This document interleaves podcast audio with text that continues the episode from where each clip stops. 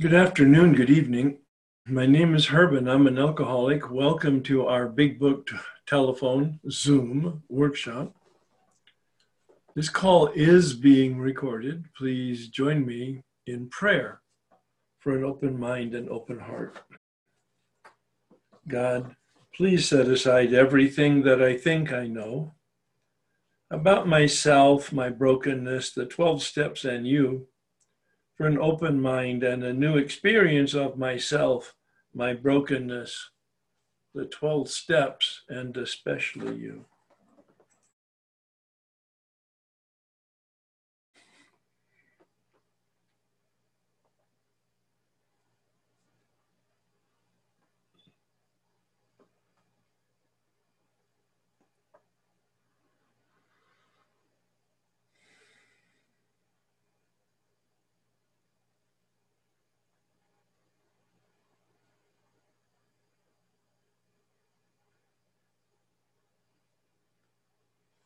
Please join me in the serenity prayer.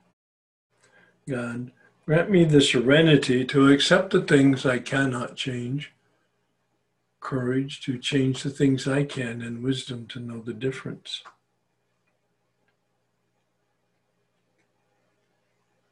We've been deep into step one. We spent quite a bit of time on it. And we do so because it's the foundation. We try to, at least from my efforts, dig a big foundation hole to fill it with knowledge, certainly, but more especially experience. I'm really stressing that part during this part of step one. We've been looking at addiction as the first half of the first step. The big book actually addresses alcohol because they had a limited view at that point based on their own personal experience and need and source of suffering. It was alcohol. Bill wrote the book Alcoholics Anonymous. That's the title of the book. But he had the foresight, really, uh, the prophetic insight in that preface to the first edition in 1939, April, where in the very first paragraph he said, Our way of living may have its advantages for all. Oh, he's writing it for alcoholics, clearly. But he had this instinct, this inspiration this intuition from the depth of his literary writing as he introduced the big book that it is possible that this methodology of the 12 steps might have much broader appeal and effectiveness than just alcohol. And that's why you the invitation for these workshops is y'all come if you have any form of addiction. And even if you don't have any addiction, if you have any form of human suffering, y'all come. Participate in this work, this workshop, this methodology, applying these personal steps to our individual lives. And I've never seen it fail. Bill doesn't talk about, quote, foundation, close quote, as the first step. But when he gets to the second step, he says the second step is the cornerstone of a spiritual arch through which we walk to a new freedom. So, by deduction, in terms of a completion of that metaphor or that model, we don't build a spiritual arch through which we walk to a new freedom and place it on quicksand. We place it on a very solid foundation.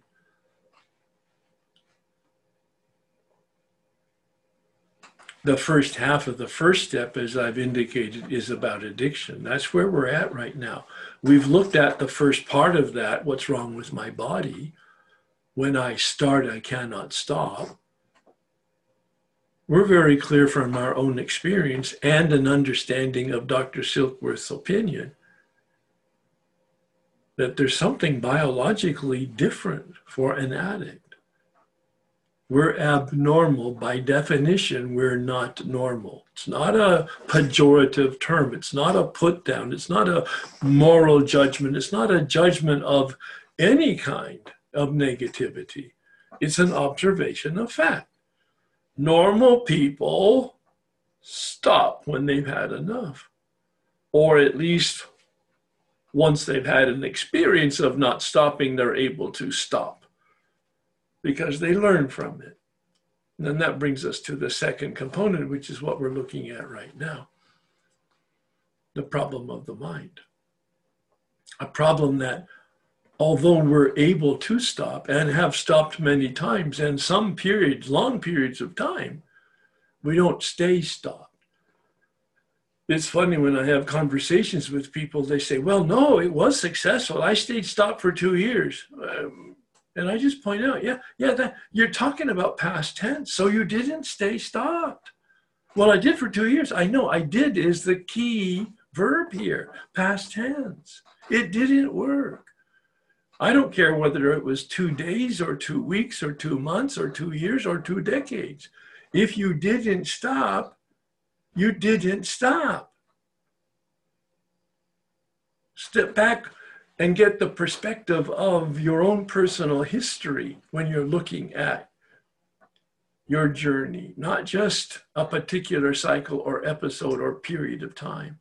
Look at your entire life history and then answer the question Did I ever stop and stay stopped for a period of time and start again?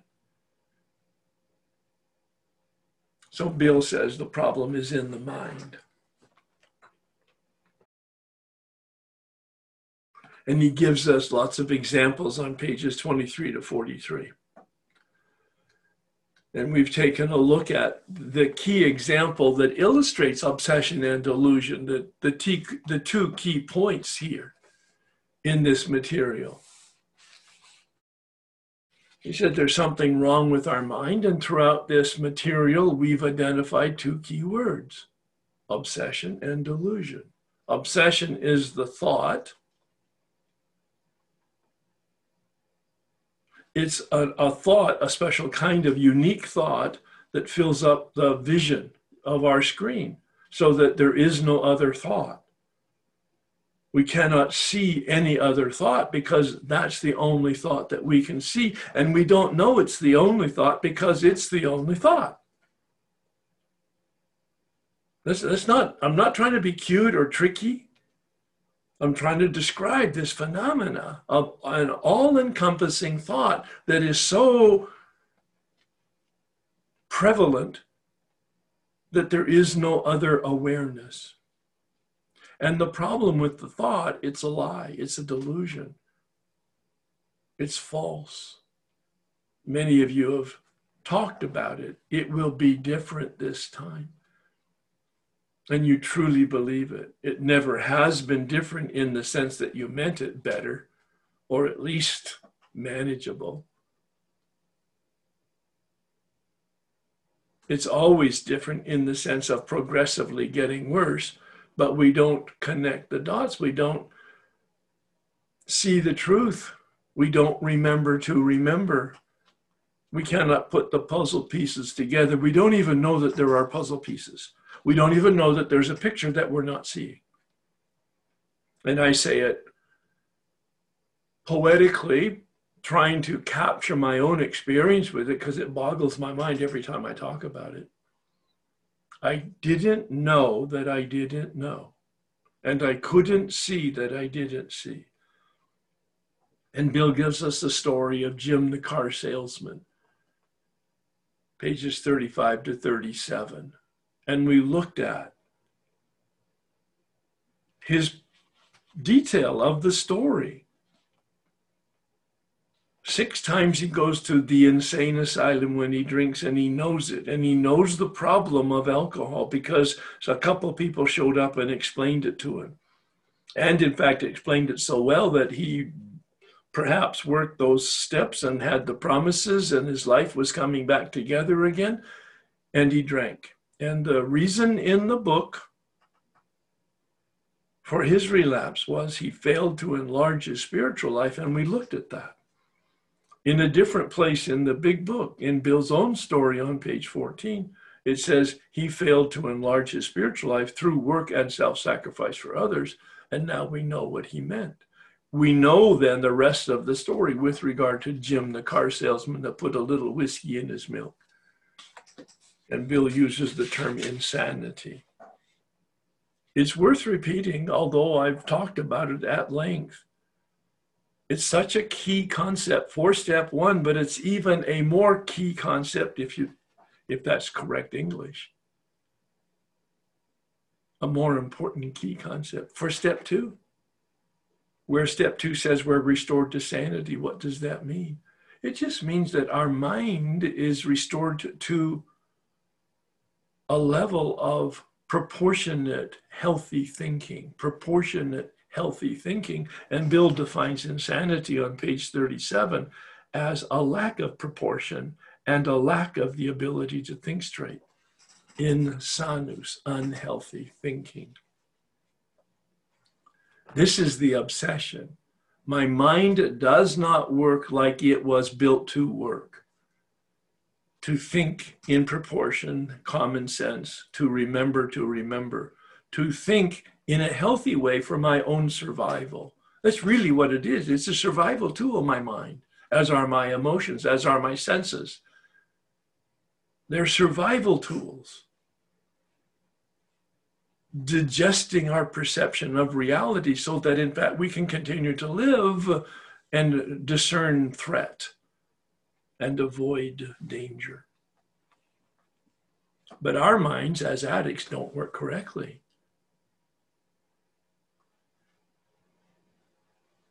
I had a 502 in 1968. I'm 28 years old. That's a drunk driving arrest in California. Three years later, 1971, I had another one.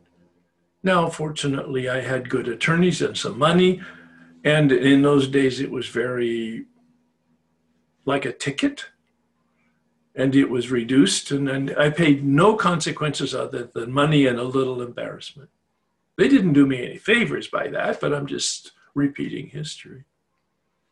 And three years later, I end up in a hospital in a single car accident due to alcohol.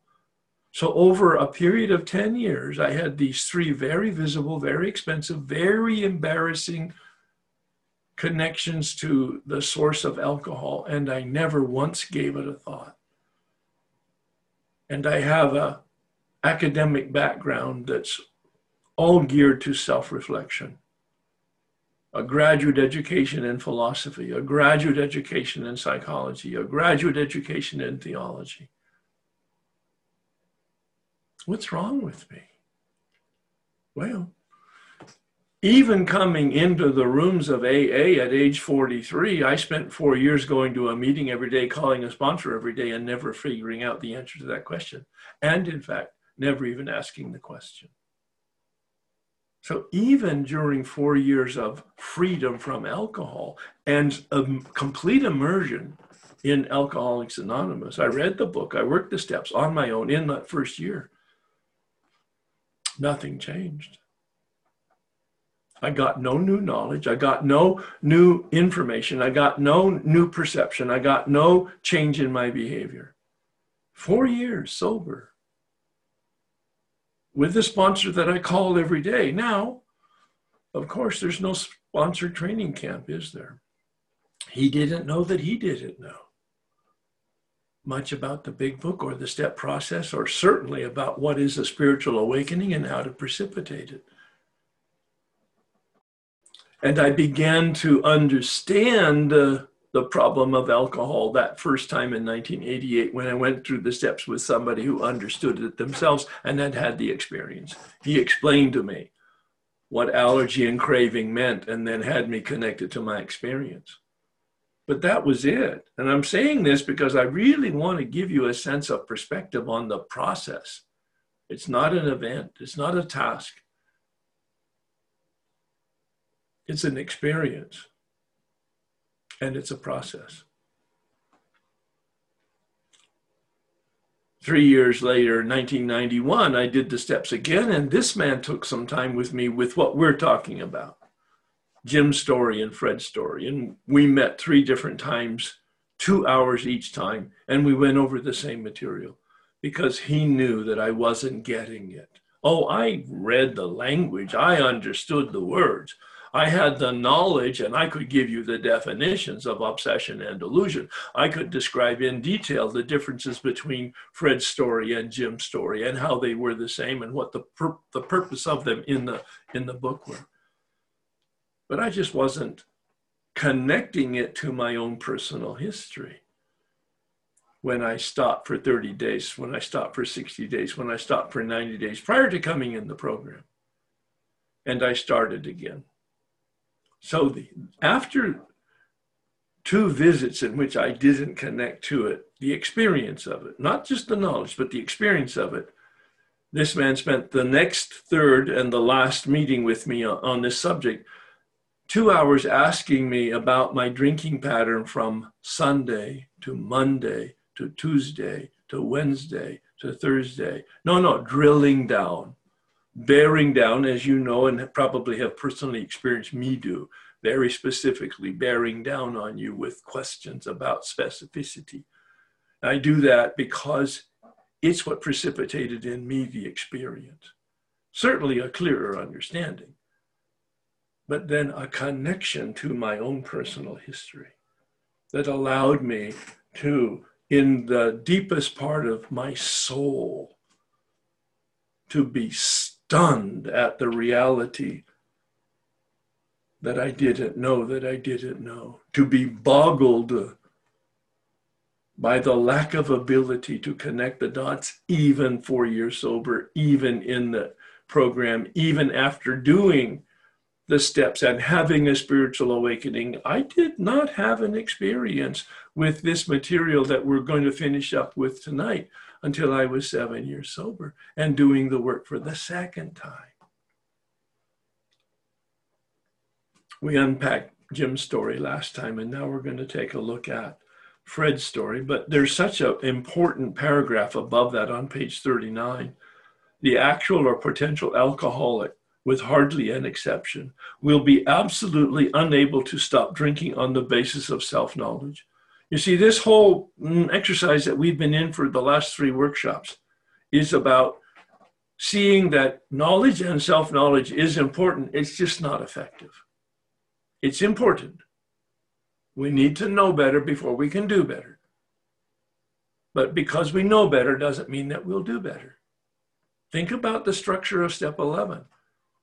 The end of step 11 says praying for the knowledge of God's will and the power to carry it out. Two very different components. I need to know that I know, and then I need grace to be able to be effective in my exercise of my willpower. The actual or potential alcoholic will be absolutely unable to stop drinking on the basis of self knowledge. It's in italics. This is a point we wish to emphasize and reemphasize. Hello, I'm following literally the suggestion of the book. In the workshops that we've been doing, this is our third one on this material. I am emphasizing and re-emphasizing, hopefully smashing home upon each one of the participants about their own personal bitter experience. Fred is a partner in an accounting firm. That means he's a very bright guy, very industrious, very disciplined. He's gone to college and now he's done three years of graduate school or two, maybe, getting his certified public accountant license or degree. I'm not sure what you call it, training. And because of that, and he spent maybe 20 30 years with a law firm with a an accounting firm. He's done his time. He's got a lot of skills. He's very competent. He's making a lot of money. His income is good. He's got a home. He's got he's married family children attractive personality just like jim very successful. Here's the key to this story. We saw Fred about a year ago in a hospital. Okay, this is Bill and Bob, maybe. I've got no evidence for the facts, but I never let the facts get in the way of a good story. All right? I like the story as I tell it. It may be apocryphal, meaning a false story, but the lesson of the story is the point. They're visiting the hospital. Like with Jim, they visited the insane asylum. These are proactive people going out into the field uh, to harvest and heal. Think about that in terms of the profile of sponsorship. Far from admitting that he's an alcoholic, he's here to rest his nerves, and his doctor's not even going to tell him the truth he intimated. So, this guy, really smart, very determined, very successful, has very strong willpower. He makes up his mind.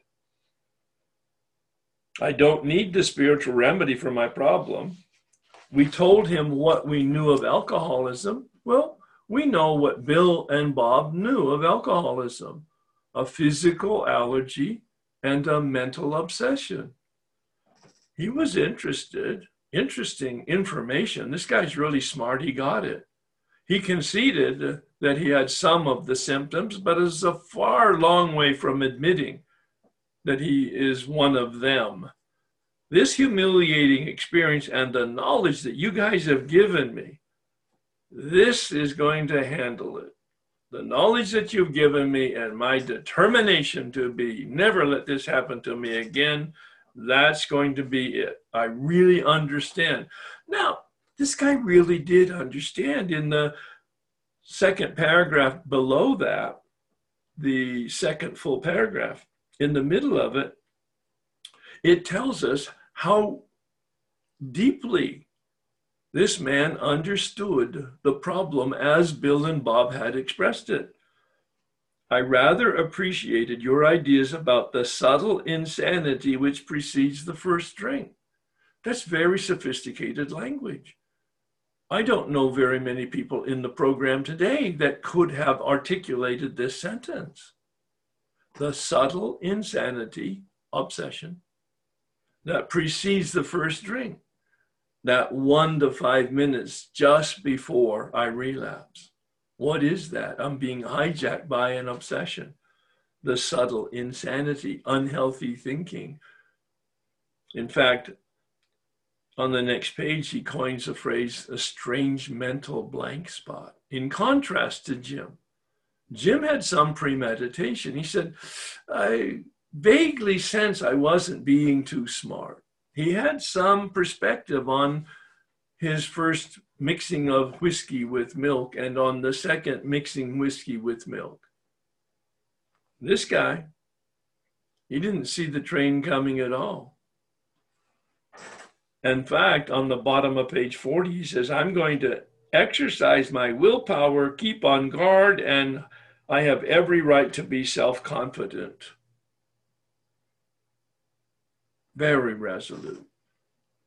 On page 41, it tells he's a year later, he's in Washington, he's dealt with the politicians, he's negotiated on behalf of his firm, and he's been very successful. His partners are going to be very pleased when he returns home. He goes back to the hotel. It's a perfect day.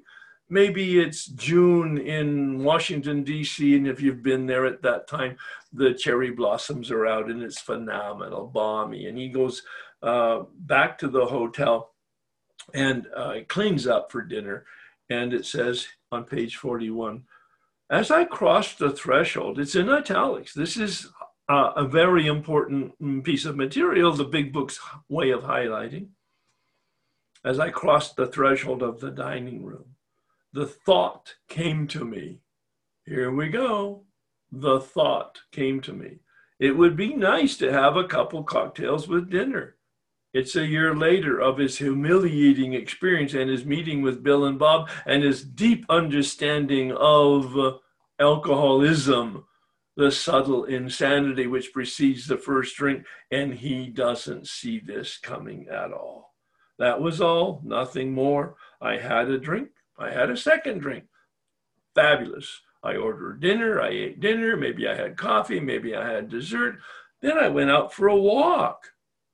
When I came back from that wonderful June evening, smelling the cherry blossoms, not a care in the world, very successful day. Before I go to bed, I'm going to have a nightcap just to cap it off. Well, he stayed in the bar until it closed. Then he got up, packed, checked out, went to the airport, flew home, stayed in a taxi for three days drinking, and ended up back in the hospital. And that's when he meets these guys again. On the bottom of page 41. I went carefully over that evening in Washington. Oh my God. How could I, after a year of abstinence from alcohol and all the information that I had and all the complete commitment and conviction that I would be on guard and exercise my willpower? And it says here, I had been off guard. I had not made any fight whatever. The time, this time, I had not thought of the consequences at all. There was no other thought on the screen of my consciousness, then wow, I'm very successful. I'm going to have a drink that would taste really good. And he says that's an alcoholic mind. On page 42, what I had learned of alcoholism did not occur to me at all. And here's the words, my favorite because they describe me strange mental blank spot. He's just observing it, identifying it. He's not explaining it. There's no science here. This is a metaphor, a strange mental blank spot. Hopelessly defeated.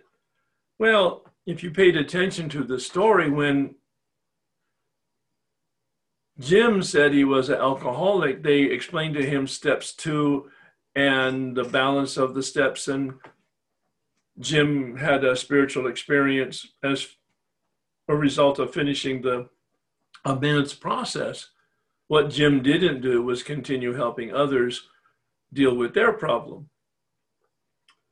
But here, because Fred doesn't accept or concede that he has a problem, they don't even tell him about the program. They don't even tell him about steps two or anything else. But now it says they grinned and they asked if I thought myself an alcoholic. There's two questions here. Pay attention if you're attempting to help other people. There's two questions here. Are you an alcoholic? Yes, by your definition. And are you licked this time? Do you are you surrendered? Are you defeated? That's a huge second question. Now he says, I concede both and they shared their experience, hopeless condition. All right. Then in this last paragraph, once he's he's conceded step one, powerlessness, then they outlined the spiritual answer. God is the power, and the program of action. Give your life over to God, the care of God, and do inventory and amends which a hundred of them had followed successfully. By the time this book was written, there were about a hundred people in three cities that had six months of sobriety. The program of action is entirely sensible but drastic. It means I would have to throw several lifelong conceptions out of the window. Does that sound like the set aside attitude? I think so. The moment I made up my mind to go through the process, I had the curious feeling that my alcoholic condition was relieved. Quite as important was the discovery that spiritual principles would solve all my problems. This is where we're heading with this next assignment. We won't unpack it for next week, but you're welcome to begin it. Assignment number five.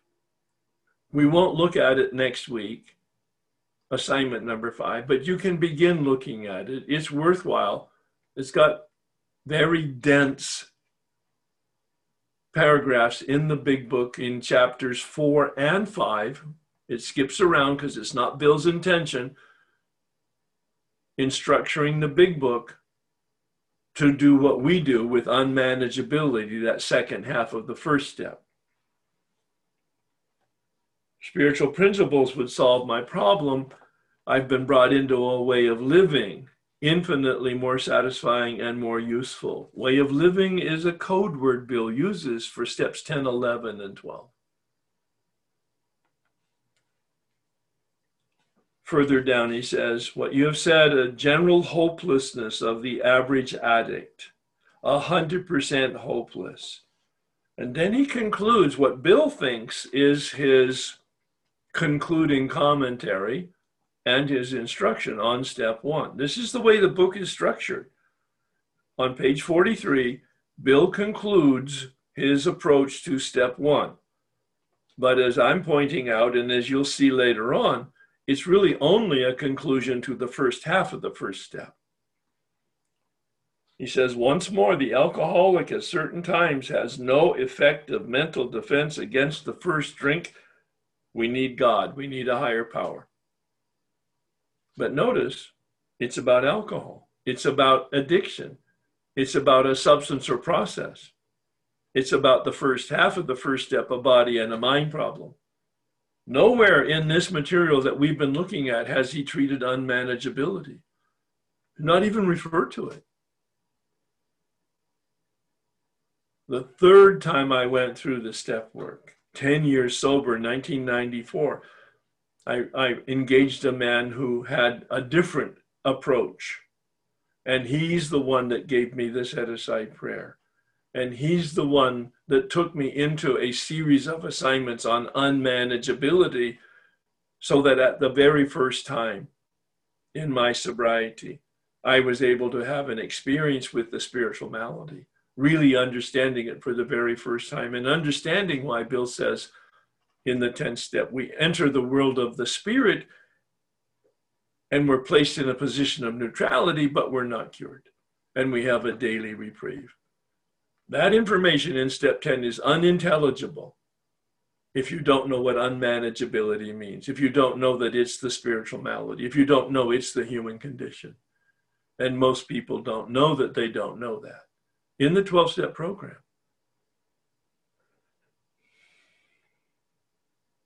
we'll spend two or three workshops on the unmanageability. But first, we're going to focus on the problem of the mind. If you haven't finished the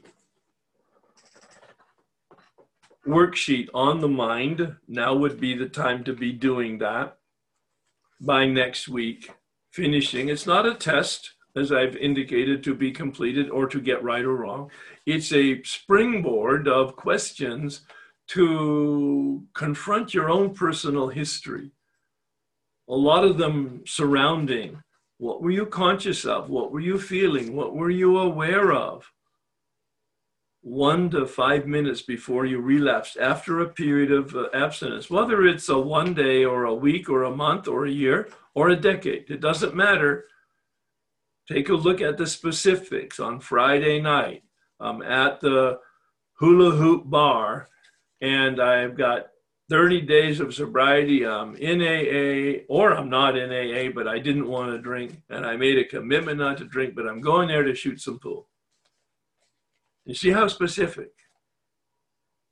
I really mean that specific, not a general acknowledgement of the blindness that you saw in Fred or the semi consciousness that you saw in Jim. No, I want you to get real specific with your at least one, and I hope you can identify three times, either before you came in program or even after you came in program, if you have relapse after you came in program. And unpack it specifically. I made it, I, I, I'm in OA, and I've got 60 days of hard, hard won sobriety, abstinence by my standards and my sponsor's standards. And I'm at a wedding, and I have a piece of wedding cake, and it was the forbidden fruit. And they call that a relapse. I'm saying it that way because I'm not in the program and I don't want to establish any vocabulary that isn't appropriate. Trying to parallel that with the drinking. What were you thinking and feeling and aware of just before you went for the cake? After you took the bite, it's irrelevant. It's all a story at that point because the craving kicks in either then or later on. So the point is not when you ate it. The point is not when you drank it. The point is not when you injected it. The point is not when you were controlling. No, it's too late. You're already in it. The point is just before you engage in the process or ingest the substance. One minute, five minutes. Those instructions aren't in the big book. They're my way of helping you tease out your experience with it. All right. So we're going to talk to some folks. Had to really wrestle with what I was feeling. So I've been sober 30 years, but it's really in the food program that, that my addiction shows itself.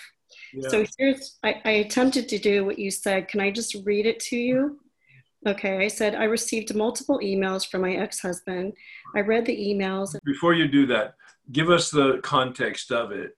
Now, the relevancy of this is a relapse. So, what are you relapsing from, and what kind of support do you have, and what kind of consciousness and commitment do you have at this moment? Okay, so I, uh, my conscious, my intention was to not eat sugar, wheat, or flour. I also have. Are you in a program at this time? Yeah. At, this, at this in this story. Yes. All right. Failing miserably, but oh. yeah, still there. I'm like gonna hang on no matter what.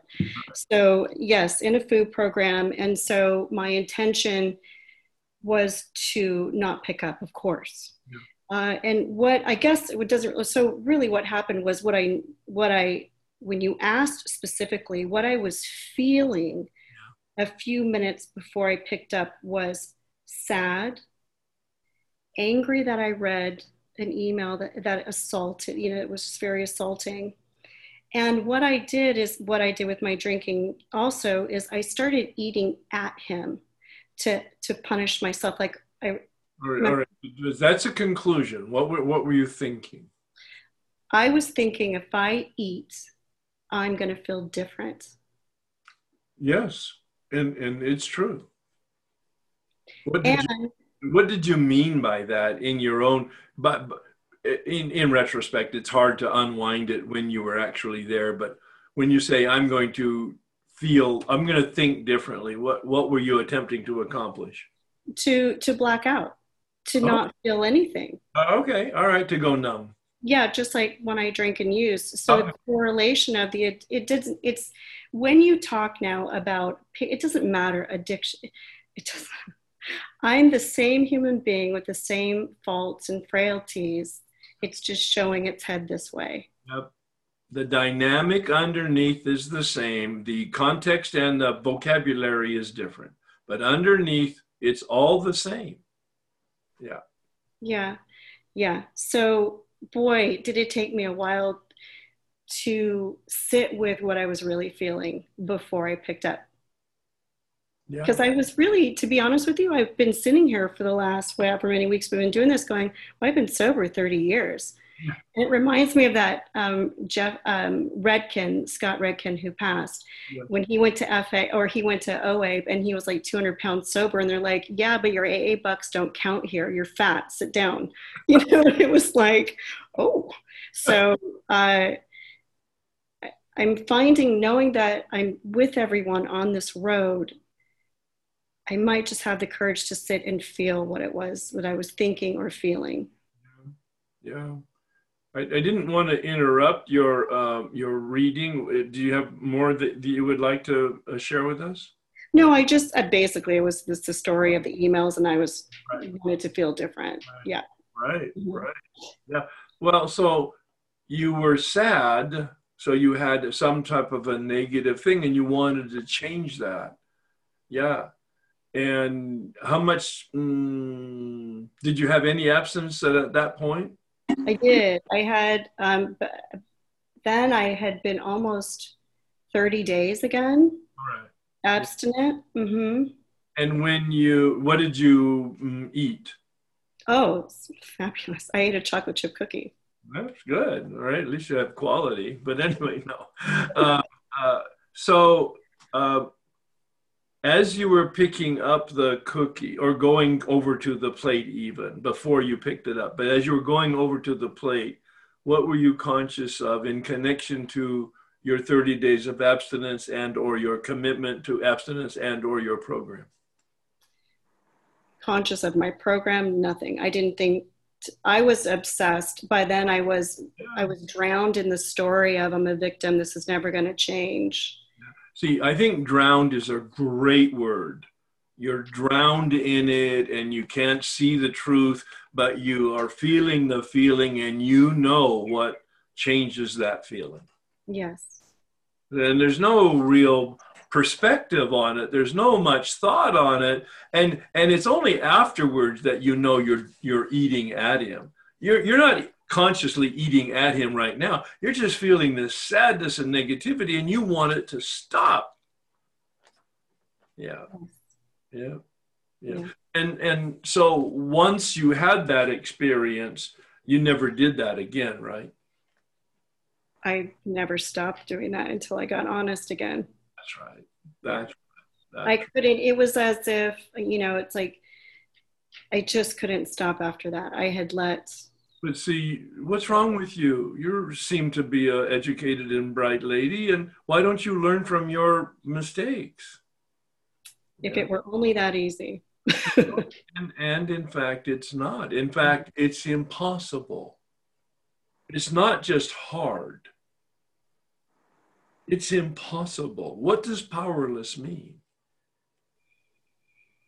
It means I'm hopeless. On my own power, I'm helpless. At least this is the tenant and the and the and the approach in the big book. It's kind of like that's why Bill concludes on page 43 we have no effective mental defense. We need a power other than ourselves. And then, with regard to unmanageability, on page 62, that second paragraph, he said, and we can't even reduce our self centeredness much by wishing or trying on our own power. We had to have God's help. From my standpoint, that's when we're launched into step two. Yeah.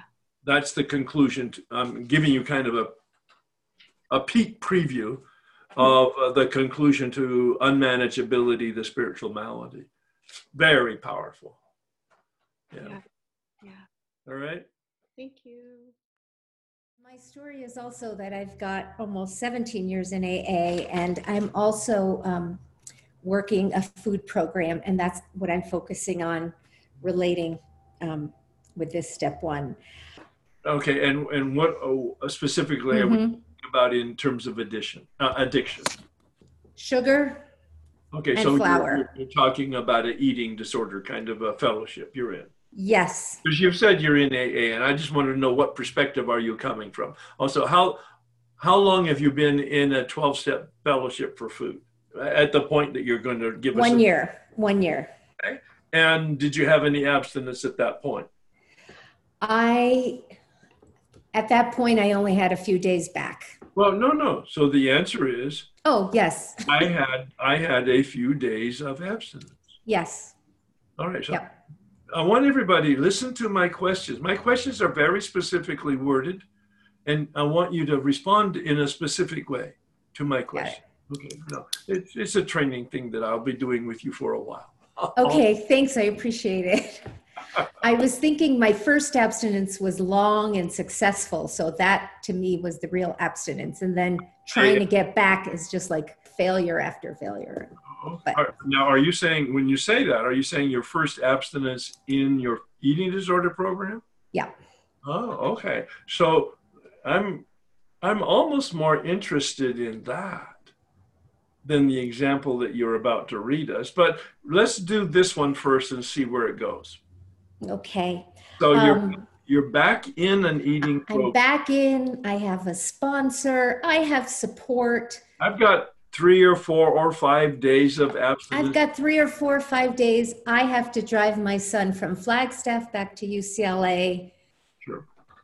I prepare my meals for two days. I'm going to stay in LA and um, staying in a guest house. Have all my food. Takes forever to make it all, and but it's done. It's packed. It's in a cooler. I get to the guest house, and the hostess says, "I'm barbecuing tonight. Will you please join us?" Which, in my first abstinence, it would not have been a problem. I would have said, "Actually, I have my own food. I would love to sit with you guys." Something. It would have been okay but I just found myself people pleasing this woman and her 12 year old daughter. Sat down, ate their dinner. Then the little girl comes out with her cupcakes that she absolutely is like, I made these for you, you know. And it all went out the window, Herb. Right, right. So, um, how long had you been abstinent in the long period? Eight, Approximately. mo- eight months. Oh, okay, good. A good long stretch of eight months. And Yep. how long? How long were you out of the program in relapse? Three, three months. Okay, so a good long period in between.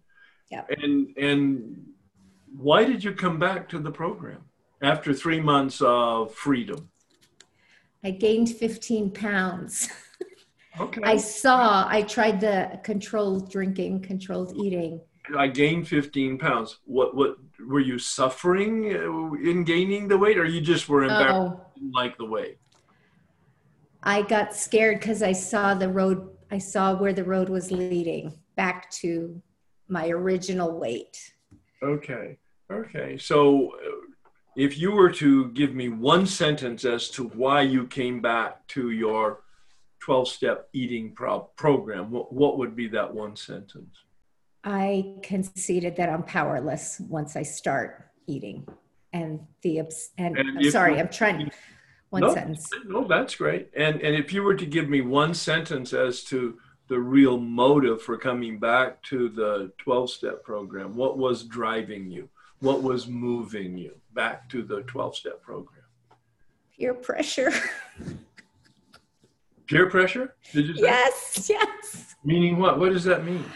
all my support sisters and you know in the program were like when are you coming back what i think no I, Oh no, that's not peer pressure. That's outreach and your knowing they're they're they're the truth. That's not peer pressure. okay No, that I mean, at the at the surface of it is, but underneath it, no, that's a wonderful. That you you uh, I hope are really grateful for their outreach. Yeah, yeah, all right. But what I'm hearing is that you didn't like the weight, and you knew you could come back and do the right body size. So it's really about body size and weight. That's what I'm hearing on the surface of it. right and what my mind my best thinking is you weren't 200 pounds overweight you were only you know 35 40 pounds you're not like these people you don't sit in a closet and eat you know I can manage this I- with I got a this. little bit of help. Beautiful. All right. So you're back in a few days and you have a sponsor. Mhm. And uh, uh, when she said to you, we're doing the barbecue, what were you conscious of uh, before you ever left your room after she gave you that invitation? I just didn't want to. I just, I just wanted to go home. I was, I, I was, I just, I hate. I felt like I had to make her happy and not make waves. Okay, all right. So there was a people pleasing there in the same way that you talked about your community of people who are reaching out to you. You there was a component of even people pleasing there in terms Yeah. of peer pressure. you Yes, yeah.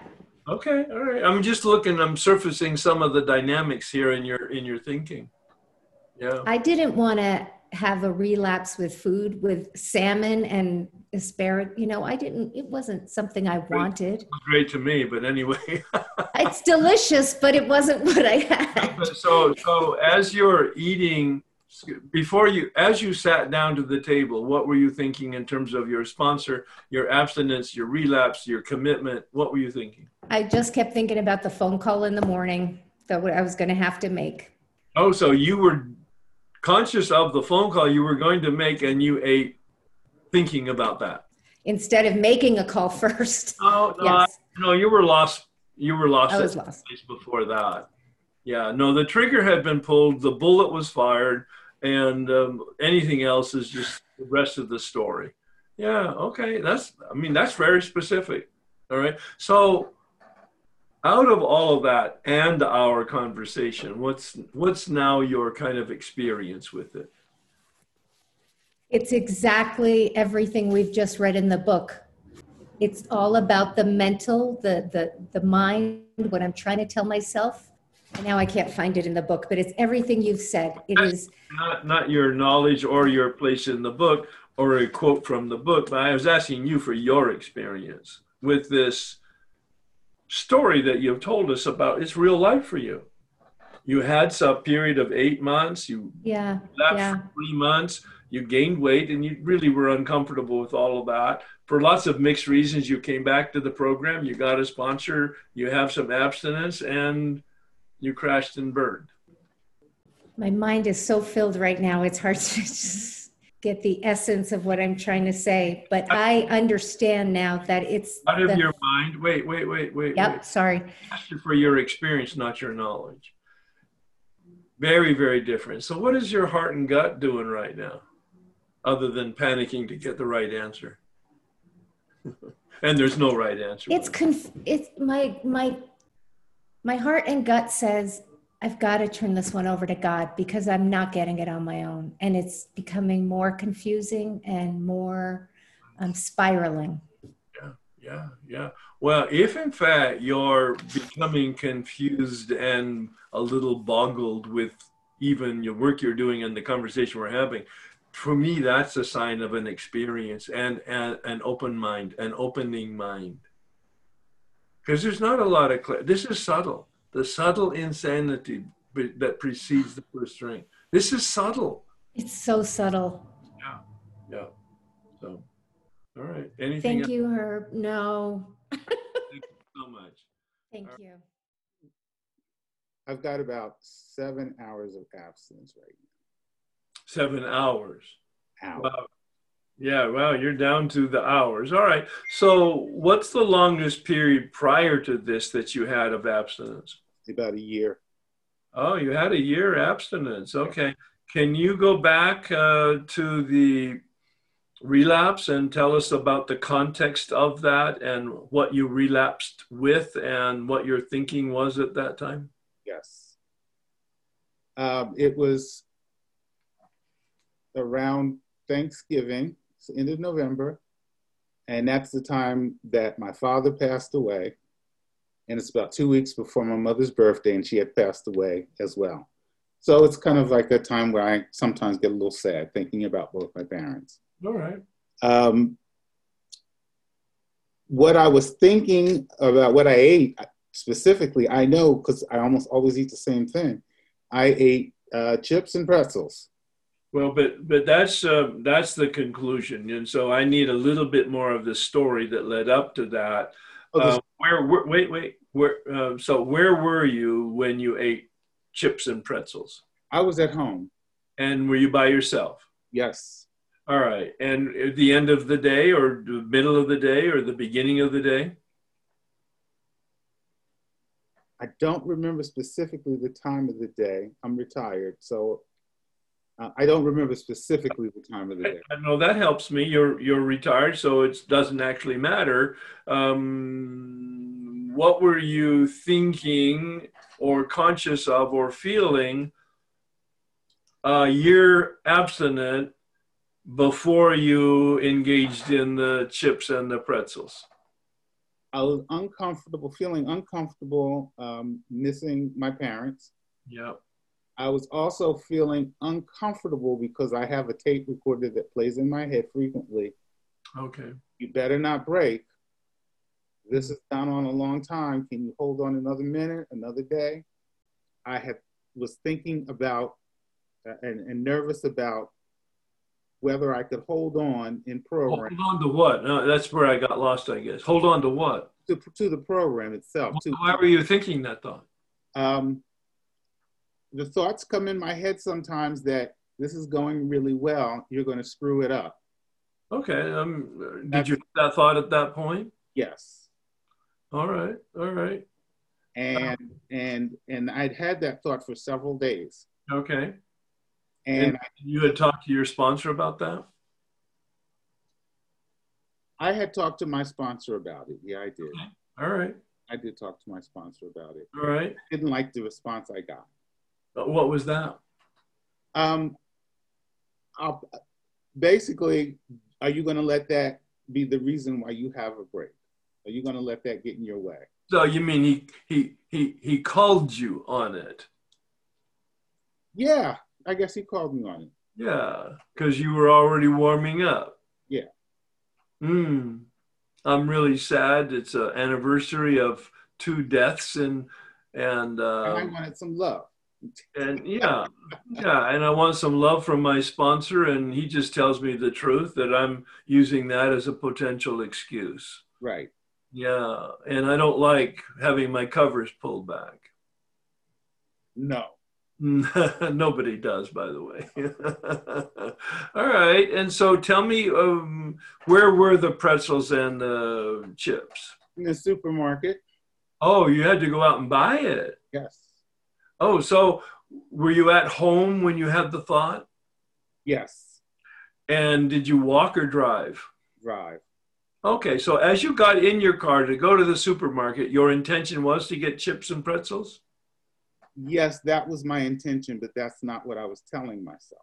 If, if Talk to me about what you were talking to yourself about. I was telling myself, I'm not going to go get those things, but I do need to get some fruit for tomorrow for my meal plan. So I'm just going to go and I'm going to get the fruit and I'm going to stick with what's on my little shopping list. I have a little, and, and I'm going to leave. That's what I was telling But you're myself. already conscious that there's a struggle going on. Oh, struggle is a light word. There's an out, out and out fight going. Okay. It's knock down, drag 'em out fight. I got it. I got it. Yeah. Well, of course, that's a fight you're going to lose every time. Every time. time. Right. Right. Okay. All right. And um, prior to, so this is now at the uh, at the conclusion of a year's abstinence. Prior to having that year's abstinence, had you ever had that kind of dynamic and that kind of thinking and that kind of struggle before? Before coming in the program, yes. Yeah, yeah, and and and and how did that turn out? Anytime that you, yeah. but I, I just went and got what I wanted to get because it didn't last very long because I didn't have a consciousness of, Yeah. of all right, it's like Yeah. well, you know yeah just go ahead and get this and eat it and be done with it. right, right, No. right. All right. So let's let's explore that for just a minute. I don't know where this is going, but let's explore that for a minute. Prior to coming into the program, you would go get what you wanted to eat and eat it. How did that turn out for you? well, it didn't turn out well. I ended up a type two diabetic with high blood pressure. Okay, all right. So even more uh, consequences, very big time negative consequences. Yes, You've got a lot of information going for you after a year as abstinence. A lot. Yes. Uh, yeah. So why did why didn't you go to the store and manage your list?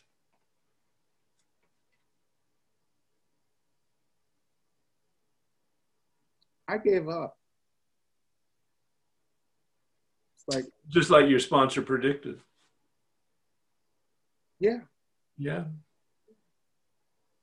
All right. All right. it's, it's like I can't. I was like I'm going to do this. Screw screw everything. I'm going to do it. Yeah. Okay. Yeah. Yeah. Um,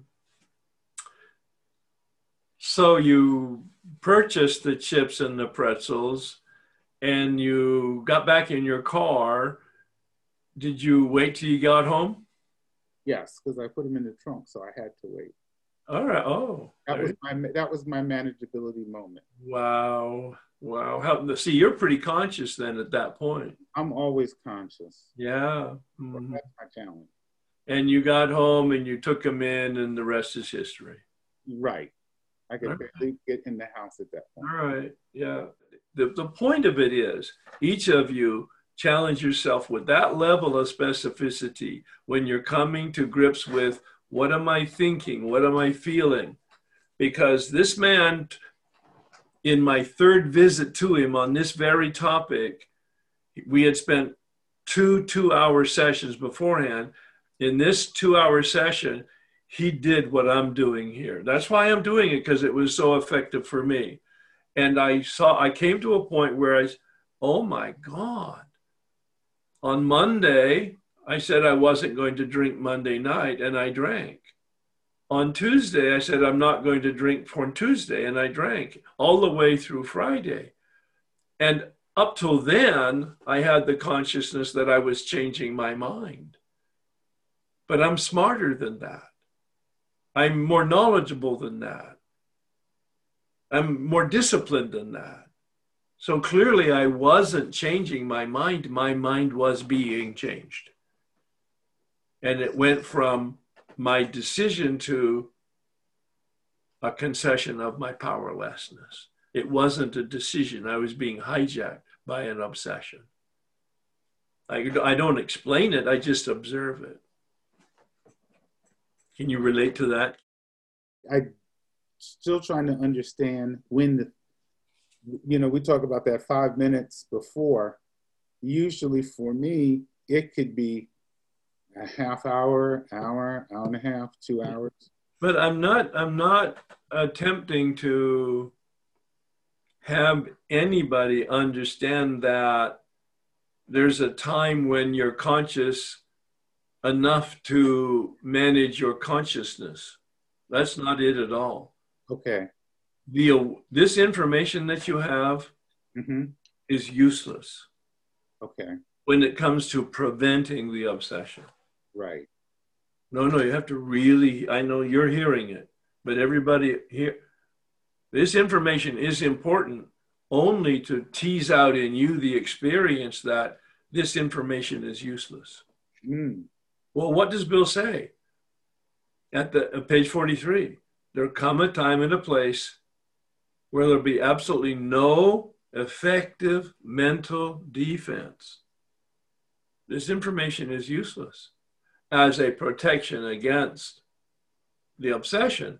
What it is useful for is to give me an experience of the powerlessness, no choice, so that I will put more energy into seeking power, not seeking information, not seeking consciousness, but seeking a power other than myself, because I'm hopeless and helpless in this area.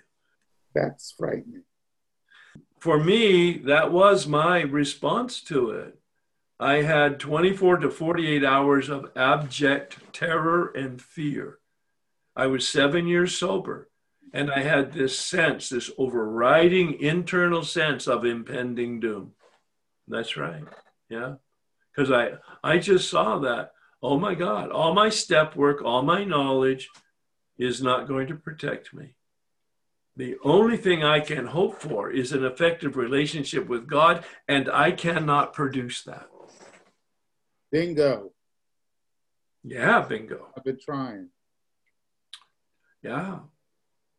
My own spiritual director said, Herb, you're, he wasn't in a program. We were talking about meditation. He said, You're as powerless over your spiritual life as you are over alcohol. Think this thought. You're as powerless over your meditation as you are over alcohol, having no power at all. Sit in the presence of power, humbled by your powerlessness and hoping for a connection with power. It, it turned my whole meditation practice around. He said, I'm responsible for the effort, and the results are none of my business. Yeah. okay And that's what we get to do is we get to show up and do the best we can, knowing it's not the best we can. And doing it anyway. Yeah. You you shared you're as powerless over your spiritual condition as you are over your alcohol. Yeah. And I'd never heard you say that. And um, if you could elaborate a little bit on in five-year-old English, Brock. Well, no, I understand what you're saying. It, it was a startling moment for me. I was five years sober, 1989. I was sitting in front of a wonderfully spiritual man, very experienced, not in the program at all. I explained to him 12 step program, my experience with working the steps, my experience with step one, powerlessness over alcohol, and that I worked the balance of the steps and I began to change. And uh, I came to step 11 and I understood it finally for the very first time. And that I was practicing it every day now for a year. I'm sitting in front of him because I'm bored with the practice. And he said to me, Herb, you're a task oriented person. You can figure out how to do things, and you've got a lot of discipline and energy, and you wrestle it to the ground. Spirituality is not like that, and neither is meditation you're as powerless over your spirituality as you are over alcohol. He got the parallel. He, he actually didn't know anything about 12 steps. He didn't know anything about the big book or Bill Wilson. But underneath the dynamic that Bill understood and wrote about in the big book and the 12 steps, underneath that dynamic, the dynamic's the same no matter where you are in uh, spiritual tradition. Bill says you're powerless over managing your own life on your own power. I mean, that's the whole point of the second half of the first step. We haven't seen that yet, but we will in the next couple, three weeks. On page 62, Bill says, we can't even reduce it much by wishing or trying on our own power. We can't reduce our self centeredness. I relate that to spirituality. So, this man's insight and instinct from his own spiritual journey and experience and tradition was able to help me understand the 12 step experience and tradition when he said, You're as powerless over your spiritual life as you are over alcohol, having no power at all. You're as powerless over your meditation as you are over alcohol, having no power at all. Sit in the presence of power, humbled by your powerlessness. Your job is to show up. Your job is not to leave early. Your job is the effort, and the results are none of your business. It was profound. It was life changing because I am a task oriented person. But spirituality is not a task I can accomplish. I lean gently into the program. I lean gently into the steps. I lean gently into the spirit. And the spirit, figuratively, poetically, places the, the, its arms around me and draws me forward. But you see the cooperation there, you see the collaboration there. I use the word co creation. It's my job to show up and lean into the Spirit. The moment I do that, the Spirit draws me forward. And I connect with lean gently, keep on the path and be humble. And uh, well, even even on that, yes, um, I can't keep on the path on my own power, and I certainly can't be humble on my own power. The hmm. moment I recognize my humility, I'm out of it. No kidding. so if I'm on my knees and get my face to the ground, trying to be as humble as possible, but still.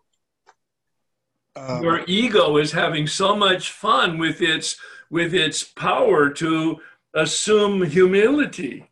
Look at how humble I am with my knees bent and my face to the ground. Oh my God, I better get a special admiral's stripe for humility. okay, okay. Thank you. uh, no, subtle, subtle, baffling, and cunning, and whatever the words are from the big book. It talks about alcohol. That's that's really my ego there too. Yeah, and it may or may not be true for you. No, you probably nailed it. I just wasn't aware. Yeah, I didn't know what I didn't didn't know. You know, uh, Teresa of Avila is one of the Catholic saints from the 16th century. A woman, a brilliant, brilliant woman, um, wrote several books. Anyway, she said, "Humility is truth." Humility is truth. Just accepting reality as it is. It- It's brilliant. It's so simple. Humility is truth. Just seeing reality as it is, not as I project it to be, or certainly not want it to be. Yeah.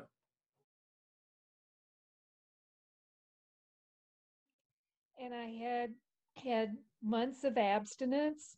I'm in OA, and I had a big slip since the last session, since last week, and I can't get back on track.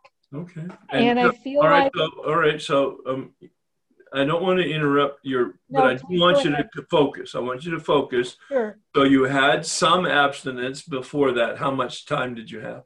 this go round about two months. Wonderful. Two months of abstinence. And uh, this last week, you broke your abstinence before, one minute to five minutes before you picked up. What were you thinking or feeling or aware of? It's hard for me to remember. I know what I thought It's last. only this week. It's not hard for you to remember. Okay, It's Yeah. not hard. okay. Get over yourselves. I'm not going to allow that kind of talk. It's not hard. Yeah, it might take a little effort and re- reflection.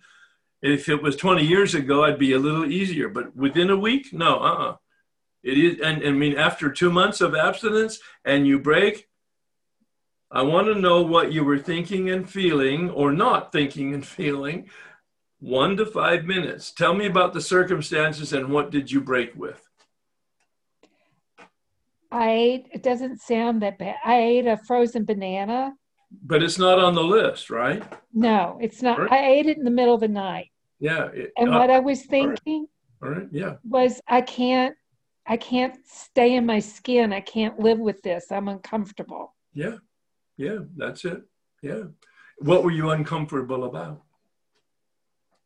Dealing with intimacy issues in my therapy.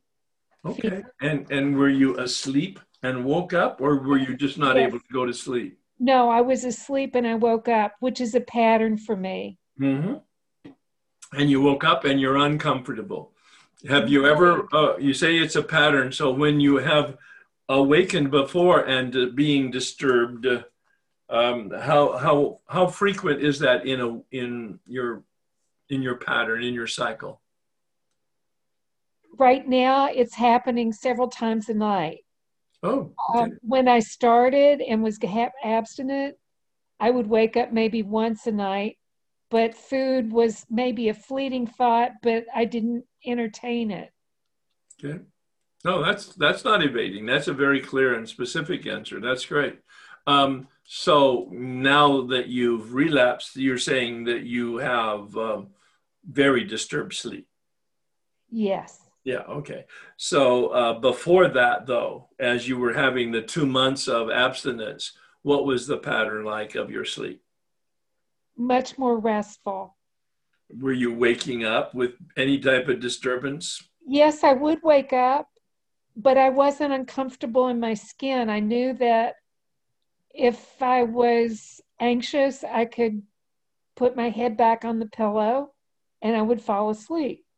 Okay, so um, this particular night, this last week, you were disturbed when you woke up and you could really feel the disturbance. Had you ever been that disturbed before in um, abstinence? Yes. Um, was that a regular recurrence? No, Previously? no, it would be very infrequent. All right, but let's assume that you had it infrequently. Did it always lead to relapse? No, So, what was different this time? Well, this is why I wanted to talk with you Good. because I was explaining my relapse to myself as saying that my spiritual practice was weak this past week. Hmm. And why it was, I was feeling pressure. I was becoming very obsessed with work and Mm. worried about it. And I let my spiritual practice wane. Mhm. So, and specifically, what does that mean? What does uh, waning spiritual practice for you mean? For instance, uh, last week, first day back at a job, meditating for 10 minutes, but aware of I had 10 minutes and I, I'd never kind of let myself be in the presence. It was like, um, okay, I've now check off the list. I did 10 minutes kind of thing. And prayer that way, very rushed, not thinking about it, really not being in it. And this is what's happened to me before when I've lost my abstinence. I I um, get caught up in life crazies and I, I forget that I need to be quiet. And if I don't, it seems like that's when I lose my abstinence. I live in a spiritual shield. If I, for some reason, if I slacken up, Bill calls it rest on our laurels. If I slacken on my spiritual practices, the shield gets weak, That, gets yeah. vulnerable. Not me, my shield, which is a power other than me and my relationship with it. yeah. It gets weak, it gets thin, it drops out, it becomes vulnerable, and the obsession comes in, and that seems like what you're attempting to um, describe here as your experience. So that you were giving short shrift to your meditation and prayer.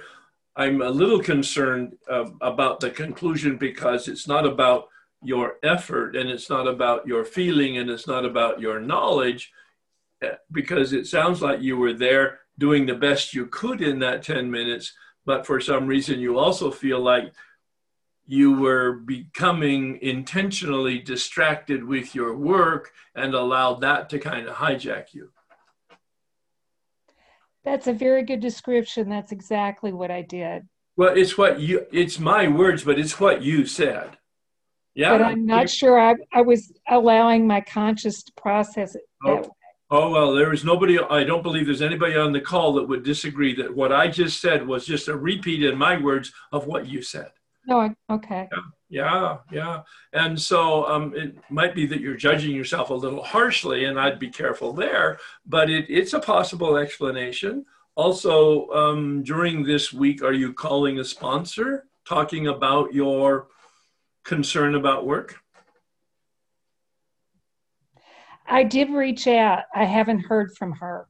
So you called, but you didn't talk to her. No, I did not. All and right, I so- emailed her. Yeah, so that's another possible problem. Um, you maybe you if if your sponsor is busy or periodically unavailable, you might want to have a backup plan so that there is somebody else that you can have a literal conversation with in contact. I did do that last night. I did a mini fear inventory with a, a, a friend. Yep, perfect, wonderful. And then um, in this last week, have you been helpful to anybody intentionally? Yes, Okay. yes. So the one thing that may be the worm in the wood here is that you got you got a little bit lazy with your meditation practice. It's a pattern for me. Oh well, all right. Let's. I heard that and I forgot that you had said that. Tell me about what you're seeing here as a pattern. I have had abstinence one time for about two years. Mhm. And every time when I get comfortable in it, I I pull back. I don't invest as much. And I start worrying about I don't know, life, relationships, whatever. Okay. And I um I feel like I put that between me and God or higher Well, no, you just said you did. yeah. Yeah, and you have a pattern of getting I do. distracted and getting complacent. I do. Yeah. And that's again, the big book on page 85 said we cannot rest on our laurels. And what it means is our past accomplishments. What it means is our yesterday's spiritual life. We have to have a spiritual life today. And although it's not black and white, I don't want to give any anybody the sense that there's a formula here and I've got to do it perfectly by the numbers, otherwise, you know, the hammer's going to fall. No, I don't mean that at all. Um, but you have to interpret what does it mean rest on your laurels and complacency. If you have a pattern that you see, then what is it that you could do differently? Well, I wasn't being honest with you and myself just now. Okay. I did do a mini inventory yesterday, but I didn't do that last week when this first happened. So when when it first when I had the first compulsion, that was the time to pick up the phone and if my sponsor wasn't available, to find someone else. I did not do that. Yeah. I just stayed in my craziness. Um, yeah, and then we're connecting to the 10th step. When you're disturbed or in your craziness, there's several items that need to be done. Number one is pray. Number two is talk to somebody. That's the second item in the re- in the recommendation in the 10 step. Make an amend if you've harmed somebody, which doesn't sound like you did, um, but and turn your thoughts to helping somebody else. So essentially those are the two questions that i ask people. How is your meditation practice? Three questions uh, a prayer. And uh, did you talk to somebody? And did you help somebody? Those are the three basically building blocks uh, to maintain your spiritual shield Okay. yeah Thank you. all right and and and so you're on a consciousness here aware of a cycle and a uh, you called it a um,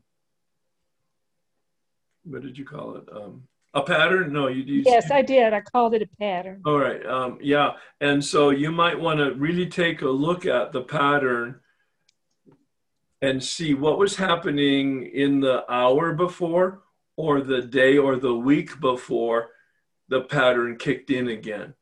Because it's not about the one or five minutes. By then, it's probably too late, but I want to make people conscious of it. A good friend of mine said, the drink is not the relapse.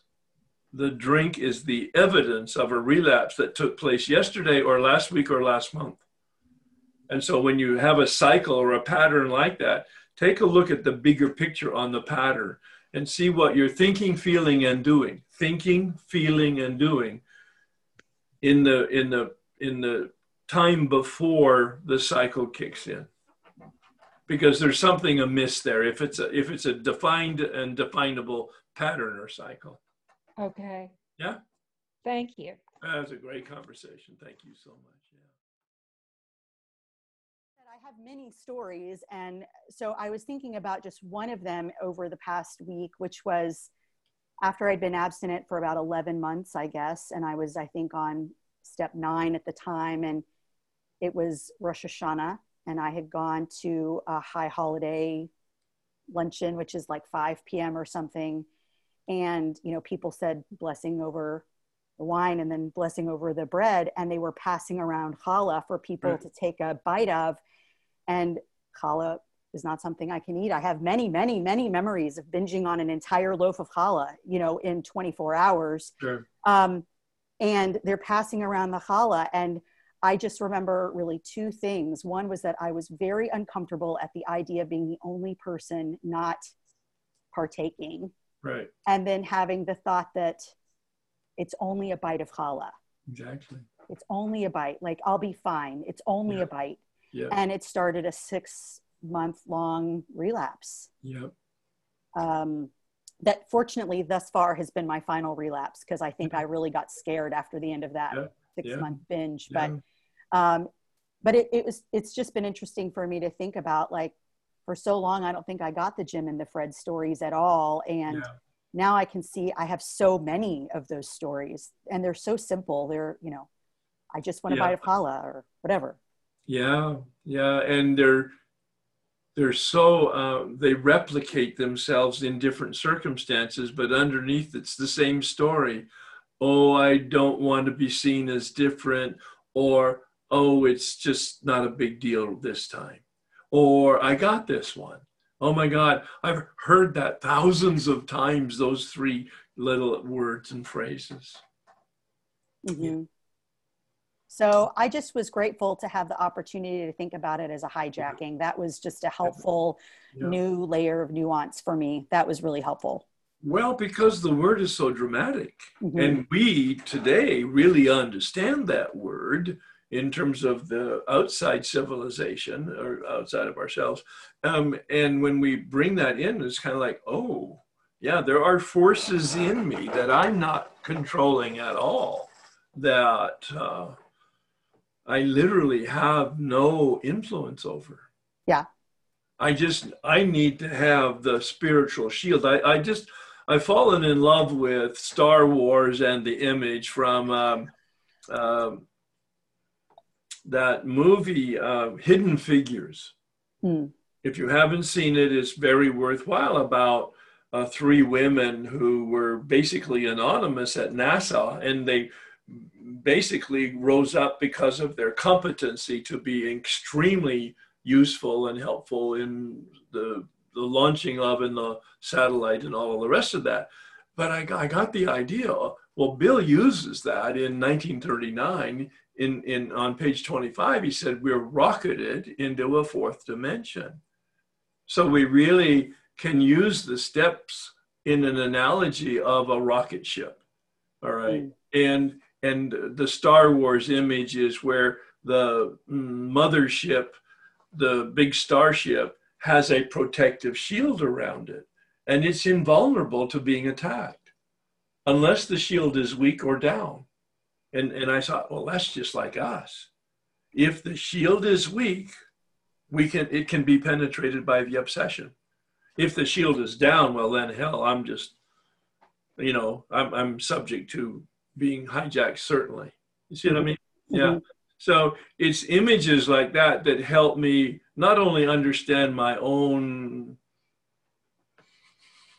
deficiencies, but mm, the motivation for some of aspects of my program, but it also allows me to communicate it to other people so that they can kind of hear it differently. That's really the point. I, I love that shield metaphor. Thank you. That's actually Yeah. super helpful too. Thank you very much. And what I heard, it was like, I need power. It's done onto us. Um, and my head is going, so what's the point? So what's the use? You mean there's nothing I can do? And oh then no, people are never, never, never, never, never said that. No, no, my head is saying, my That's why, head that's why I'm here. That's why you're here. Because there is Mhm. something that you can do about your relationship with power. There's nothing that you can do about your relationship with addiction. You hear the difference? Right. No, you don't. Okay, come on. Talk to me some more. I was thinking about what you said because then I also hear uh, people in program for 10 and over years, chronic relapses, and um, and I'm like, I don't want to do that. I don't want to be that. I, what's the point of doing all this? So that's where my head is like, you know, am I going to be here in 10 years from from now? Well, how about So- are you going to be here 10 minutes from now, or 10 days from now, or 10 weeks from now? You don't know that. But how do you want to live now? Definitely with power or free or without addiction, but I'm a chronic, uh, not chronic, I'm a periodic binger. Yeah. And so when it happens, I feel bad and then I pick myself up and I'm fine for a few want weeks to, or do you want to continue that cycle? Well, you see, I don't want to be a chronic relapser and I want what you have, but then it's like, when is that going to happen? And you mean I'm when going to did I say? Wait, wait, wait. Great questions. When did I say it would happen? step nine. That's right. nine. You're listening. At the end of step nine, it's guaranteed. At the when you finish your step nine amends, it's guaranteed in the book. It's and it's my observation hundred percent. People who finish the ninth step get free of their addiction, stay free as long as they do 10, 11, and 12 on a consistent daily basis. So what about the people that have done the steps time and time again and they're still relapsing? I, I can't explain that. I mean, I would love to sit down with them and ask them the kind of questions that I ask specifically. I bet you I find the worm in the wood someplace. Oh, I've done the steps, really? Let's talk about your fourth step. Did you actually analyze your beliefs? Did you actually identify your motives? Did you actually identify your deep resentments and form a prayer practice for the removal of your deep resentments? And they're looking at me like a deer in headlights because they've never heard that language. Am I speaking Greek or what? No, I'm speaking the process that you all are going to experience that are going to give you freedom from your resentments. But the big book, the big book doesn't have any of the words that I just said, other than deep resentment, because all, my my experience is all an interpretation and an expansion of a deeper uh, experience with the the book, the the the instructions in the big book. The instructions in the big book are wonderful, but they're not intuitive. They're wonderful, but they're not complete. Right. Yeah. So going back, I mean, you're wonderfully conscious. You're very much paying attention. You're asking some great questions.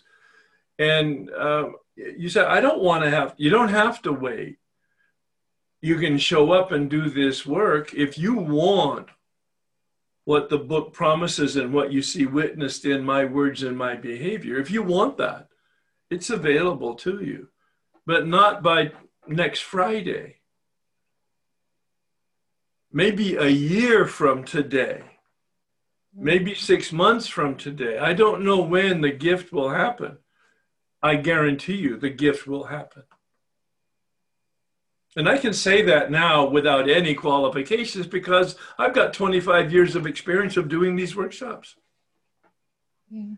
Yeah.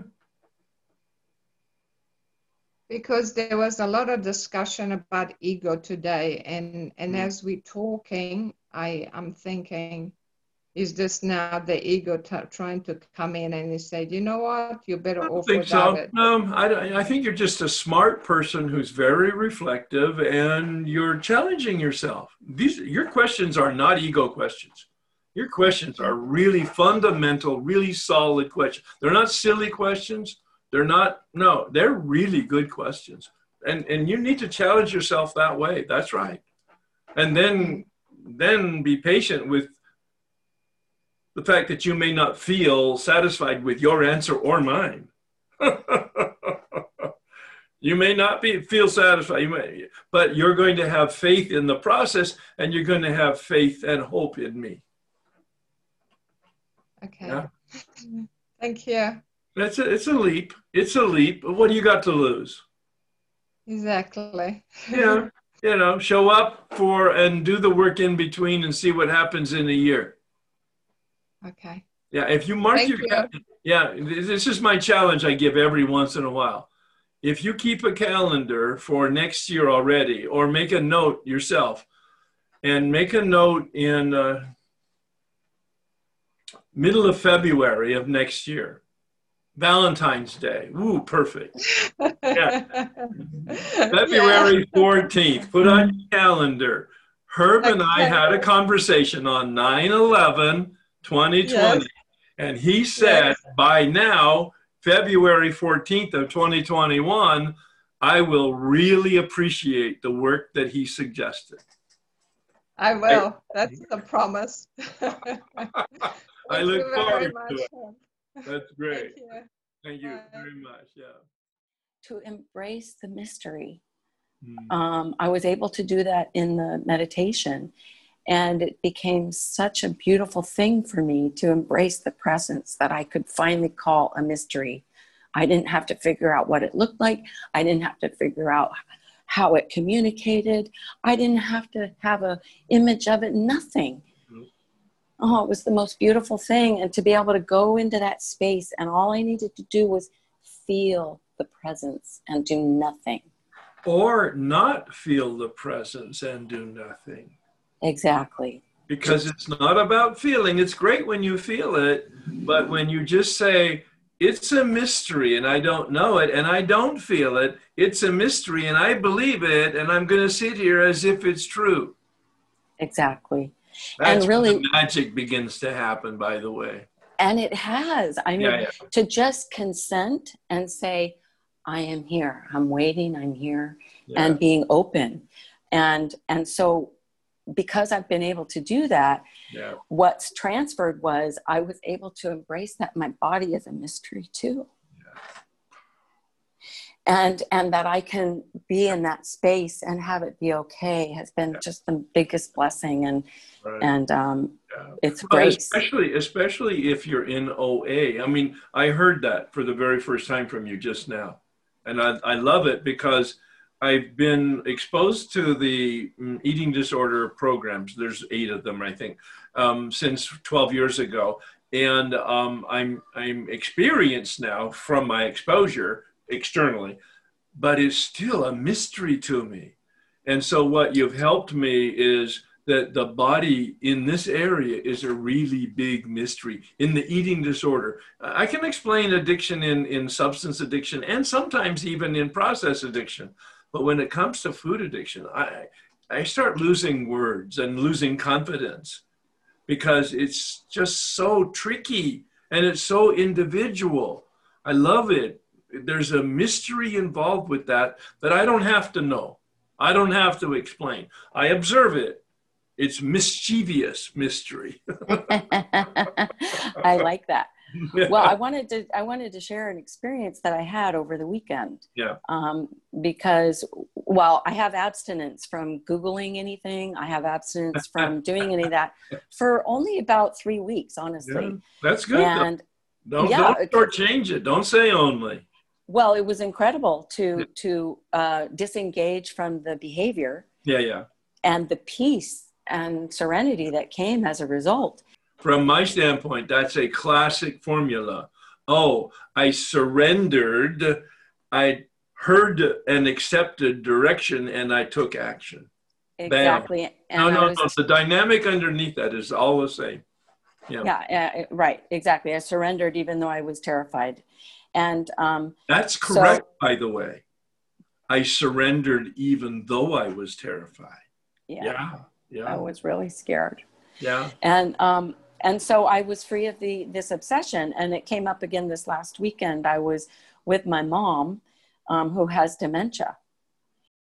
I felt the feeling like i was irked and and then the, and then the next thought was it must have something to do with vitamins and minerals because doctors don't study vitamins and minerals. So that was the first thought. And i thought and then the second thought was she's probably low in b12 and then i stopped it i heard the b12 and i just went oh my god oh my god oh my god i no No, no, you you you stopped it because you're re, you're not responsible for the first thought, but you are responsible for entertaining it. But you've had the experience that that's a dark rabbit hole, and there's nothing down there. that's right Yeah, yeah. That's right. Uh-huh. And I, I, I just, I'm just so uh, grateful that I was able to stop it. Did you talk to anybody about this dynamic that was going on with you? Um, well, that evening I was out of town, so I was kind of uh, in my own room. I was able to.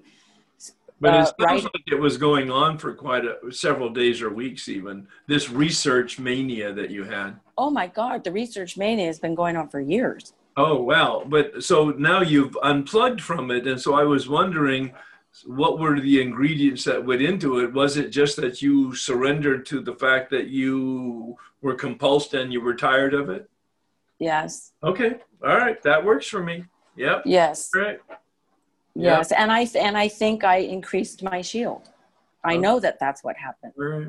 Yeah. I increased that other area of more of what I want. And I felt like I wanted, and I said this very consciously I want to go from form and feelings more to love and light and have, you know what I mean? Like from matter to energy. No, that's great. Yeah, yeah. wonderful. Yeah. And I, I'm just so grateful and so Yeah. looking forward to this year of learning more. I'm just so, so grateful Yeah. to, to you and everyone who's shared on this, on this class. And what you the, the button you've pressed right now in my sort of my poetic and metaphor uh, image is that if you want more light, turn away from the darkness and Yeah. walk toward the light. That's what we're doing here. That's what we're doing here. Step Yeah. three is about turning. Made a decision to turn from what to what to what is step two, from what is step one. All right. And the turning is step three. We're gonna we're gonna have uh, whole- big big time unpacking of all of that over the next several weeks and months. I did this workshop and I've been to your live presentations in Maine and and I had a study, a good study buddy that would, would work through steps 10, 11, and 12 with me. I genuinely believe that I had given it everything I had, and I still am struggling. Um, and um, I I hesitated to even get on the call because I I don't know what I I don't know what I want other than that I'm still hanging in there believe me I, uh, this is the only direction the only thread the only salvation that I'm aware of is um, the work of the program but I, I feel like somehow or another I have just um, Oh, I was going. Well, obviously, my, my my my spiritual practice clearly wasn't good enough. The reason I I, I wanted to come through it again uh, was to deepen my spiritual practice and to have it because it was very fledgling last year, Right. um, uh, and I have hesitated to speak because I feel like such a freaking flop. and Okay, um, but isn't that the whole point that this isn't a gathering of saints? This isn't a, this isn't the mecca of enlightenment. This is the outpatient department of the mental hospital. yep, and we're all inmates. Yep. Oh my God, it's so true. Oh. well, I And- feel like I am having a crash course in helplessness. I mean, No, what a gift. No, what a gift that you have that awareness and that experience. and and and I, it's like a whole nother level of mm-hmm. Helplessness. That's right. completely.